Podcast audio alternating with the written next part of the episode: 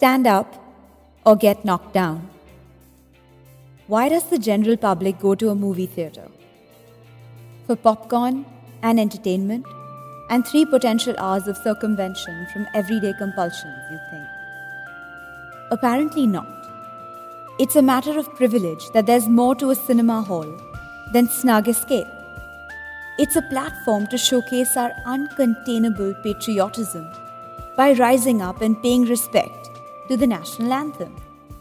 Our commitment to our motherland must manifest itself amidst mouthfuls of samosa, moviegoers bundling into the theatre, hastening to locate their seats in the dark so they don't miss the beginning, and pseudo nationalists scouting for those who don't stand up when it is played.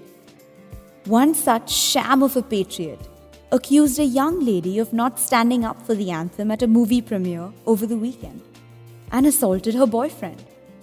The lousy lad's lawyer hammered away about a recent ruling by the Apex Court that made it mandatory for all cinema theatres to play the national anthem before a movie begins, and that everyone present in the cinema hall should rise up and pay respect to the anthem when it is played. This is her argument. I was just uncomfortable with the idea that it was forced. I don't disrespect my country or its national symbols, but I don't believe I have to exhibit my fervor for my state before watching a movie. Her lawyer butts in. When is a country's national anthem played? On national days, when we celebrate our freedom. At sporting events, where teams represent the country. At diplomatic summits, when ambassadors and officials act for the nation.